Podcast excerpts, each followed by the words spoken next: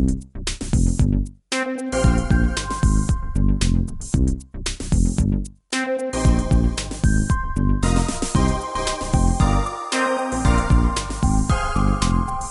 Welcome to NPI Tech Guys, your go to radio show for cutting edge managed IT services. Are you tired of unresponsive, slow service from your current IT provider? Discover a world where network security, data protection, and expert support come together seamlessly. Stay tuned to learn how to transform your IT experience and never worry about downtime again. Call us at 866 986 News and let's make IT great together. Happy to have you along. Welcome back to Tech Watch. Hope you're all doing fantastic. Sam Bushman, your humble tech host. We keep an eye on tech so you don't have to. And Jay Harrison's with me. Welcome, sir. Hey, Sam. How's it going? Marvelous indeed, my friend. We talked about chat GPT last time in detail. We talked about the pros and cons, and primarily that, you know what, it's a wonderful tool if used properly. Uh, but in reality, the laws and legislation and reality in America is going to have to catch up to the technology. That's for sure. And the technology is going viral. That's for sure. Proof in the pudding, Kurt or Jay? Well, the proof is that they are releasing an iOS app, and I this has been a long time coming. I'm surprised they didn't do it sooner um, because they opened their AI, there's been a lot of knockoff people who have been using their AI and saying that they're Chat GPT uh, for iPhone, but they really it wasn't official, and sometimes they were injecting ads and doing other things. Um, so they finally come out and say, and they have an iOS app now. I actually have downloaded it and tried it on my iPhone. So uh, no word yet on an Android one, and this is U.S. market only, but there is an official Chat GPT app now. Now, does it only have the public GPT chat or does it support your uh, version 4 uh, paid account as well? It supports both. So you can use a free account, you can use a pro account. And if you have the pro account, you just there's a big slider at the top. You can flip between ChatGPT 3.5 and the new 4. They've also added some new stuff with 4. There's some beta things you can turn on now, which includes live web browsing. So if you want um, you know you want to ask it a question about the sports scores last night it will normally just say oh i can't answer that question you know because my data is from 2021 but now it can actually go out and search the web find the answer similar to the way bing's version of it works but uh, you can add that as a, a beta in your pro account all right, to an, and to all the clowns who have created Chat GPT, and it's not really the official one. Just so you know, you know the GPT folks or the Open AI people can literally, you know, cut off your access in a heartbeat, and you'd have nothing. Also, the data sets will be continually updated by Chat GPT. That's the difference between 3.5 and 4, anyway uh, to a great degree. I mean, there's more to it than just that. But my whole point is that, you know what, it's a data set discussion at some point. And if you're not very careful, you'll develop this um, capability or software that you either one sell or have ads or whatever. And eventually you're going to get long in the tooth and or shut out of the mix. So be very careful of that, Jay. Yeah, I, these things are short runs, I think, anyway. People know that they're just cashing in on that gap between uh, now it's out and available, and they have a, an API to interface it. But they knew that they had to know that it was coming. In fact, like I said, I I thought they took too long to get it to market anyway. I mean, you could have somebody code up an app for next to easy. I mean, especially when you have the kind of money coming in that ChatGPT and OpenAI have right now. No question about it. Anyway, I recommend the True Blue Chat GPT for real now that the official app for the iPhone is available. And I really recommend if you use Chat GPT a lot, you know what, version 4 paying for it, how much is it? 20 bucks a month? That's right, 20 bucks a month. You know, in in my opinion, that's a pretty dang good deal for the for the uh, value that it is. If it if it really provides you value, I would encourage you to pay for it.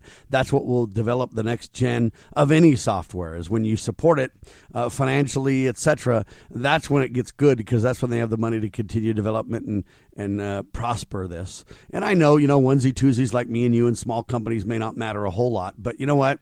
it, it is important to support that which you believe in for sure. Hey, and if if it can save you an hour or two's time in a month, it's probably worth it. Man, it saves me a whole lot more than that for all kinds of reasons. Education on down, right? Yeah. Absolutely. All right. Um, there's kind of some sad news, but yet expected news. Jay.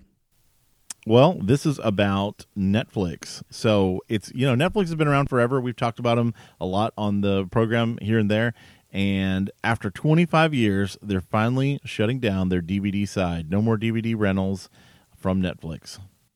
It's kind of sad, kind of good. I kind of feel mixed. You know, when the internet's not working, if there's a storm or something happens to the internet or whatever else, or you got a bandwidth issue, or, you know, uh, then you kind of wish you did have a DVD you could break out and play still. Um, it's nice to not have to have a big old cabinet of DVDs and have your discs get scratched or somehow have your player not read right or whatever else. So it's nice to have things in a digital library.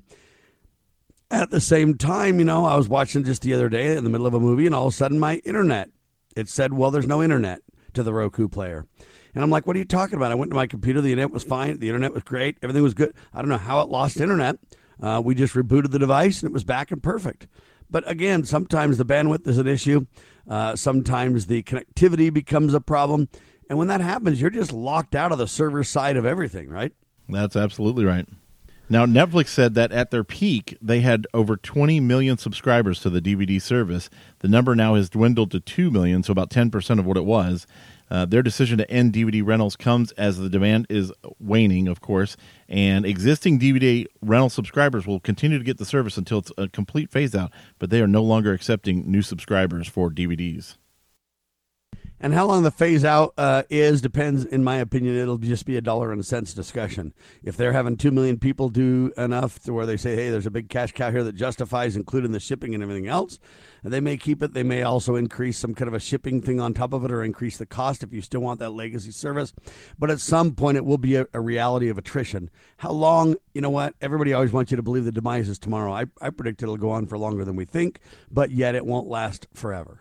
All right, quick pause. Back in seconds on Tech Watch. Looking for an IT partner that truly understands your needs? Managed IT Services is the answer. We meet with you regularly to discuss your goals and form a tailored technology plan. Our customers have called us a trusted advisor who delivers. When it comes to IT, we do it all firewalls, cloud storage, server migration, and more. Say goodbye to long term contracts and hello to a team that earns your business month after month. Call 801 706 6980 now and let Managed IT Services transform your IT experience. Back with you live. This is indeed Tech Watch. We keep an eye on tech so you don't have to. Uh, we've got a very interesting discussion to have, Jay. Yes, sir. So, um, one of the cool things that recently happened, everybody knows you get iOS updates all the time, and um, sometimes you don't even notice what they're for or, or why they're just like, oh, random security bugs and fixes and who knows what the secret sauce is getting updated. But now, and oftentimes people don't even read the details. They're just like, well, hey, I better upgrade so I can keep up with it, right? Yeah, hopefully exactly. it'll be faster and smarter and better, and hopefully there'll be something cool for me, right? Yeah, exactly. Um, I've seen people update because they were having a weird problem. I had this just today or, or this week. Somebody was having a problem where they couldn't get text messages. Uh, they weren't. They were going through sometimes as green bubbles, sometimes not at all. And I was like, "Hey, you got a software update here. Just update to the latest thing that may fix it." And of course, it did. So people will do that too. They'll update. I I used to. I remember one of the first times I used Windows 10 from Windows 7. I was having a Windows 7 computer problem that just wouldn't fix. I don't even remember what the issue was, and I was like, "Well, at this point, I might as well just try Windows 10." And the upgrade to Windows 10 actually fixed the issue. So you have people that'll upgrade like that, or that's the only time they'll upgrade. Upgrades are important for that reason. Upgrades are also important to make sure that you have security uh, squared away. Oftentimes, uh, software that's long in the tooth has security concerns and holes and problems like that. So, upgrading for security reasons is important. And you know, it always reminds me from a tech support point of view whenever you're uh, got a problem with your computer, you know what? Close all your apps and reboot. Try it again. Uh, you know, determine if it's just your computer or if it's some kind of a broader discussion, if, if you, you know your colleagues are having the same problem, you know, do a little bit of uh, troubleshooting before you get to your IT people. That's Yeah. not to say they can't help at any time, but it's always good to try the simple things first. Number one, you'll be up and running much faster oftentimes. Uh, usually there's a simple fix. But number two, then you'll at least have a little bit of information for those who are going to help you too. It's like, no, I already rebooted. You know what? My colleague has this too, so it's not just me. You know, those little tidbits don't take very long. And uh, a lot of times they solve a problem, and other times they give a lot of good feedback that can make the, the resolution much quicker. So that's just a side note, FYI. Uh, but back to the topic at hand, there is an update. You want to be on the latest iPhone. What is it? 16.4.1? Yep, sixteen point four. They're actually, I think they're at point four point five right now, but um, Okay. that will keep changing. I mean, anytime you mention that uh, past sixteen point four, it's going to be dated. But Yeah, and um, 16.4.1 though I think is the one that has the feature we're about to talk about is why I'm kind of saying that is a minimum, right? Yeah, exactly. So now they had rolled this out before with uh, FaceTime calls and even like Skype calling, and that was the ability to have voice isolation for your phone calls. This is uh, artificial intelligence or just background um, monitoring and taking out all the background noise or as much as it can and, and isolating your voice so people aren't hearing kids or traffic or road construction or anything else while you're on the phone. Um, now they've done this. All you have to do to, to enable this to make it happen is um, make sure you're on the latest version of iOS. Then make a phone call, and during the phone call, pull down the control panel, and you'll see a mic mode. Tap that mic mode and select voice isolation. After you do this, voice actual isolation will be activated, and it will become the default for all future calls. So you can just do that one time, and now you have it. And uh, Sam and I have tested this, and it works pretty well. Wouldn't you say? Yes, there's three choices. Uh, by default, it's just uh, what is it called? The main default one. Standard mode. Standard mode is the default. Now, I personally think they'll probably eventually go to isolation being the default. I'll get into why in just a second. Standard mode, then isolation, and then the third mode is a broad spectrum mode. The broad spectrum uh, option is not really available uh, in just your regular phone app most of the time. It just depends on if you're making a regular phone call or if you're doing FaceTime. If you're on FaceTime, it will. Right. And what it does is it uh, increases the background noise, but gives you a much more like you're there sounding mode. The standard mode's just normal, sounds like a phone call, but there's a lot of background noise. Um, this isolation mode literally takes out most background stuff, and where it's most valuable is if you're in a restaurant that's loud, or if you're at a basketball game, or you know some event where it's really loud. If you answer your phone, very rarely can people hear you.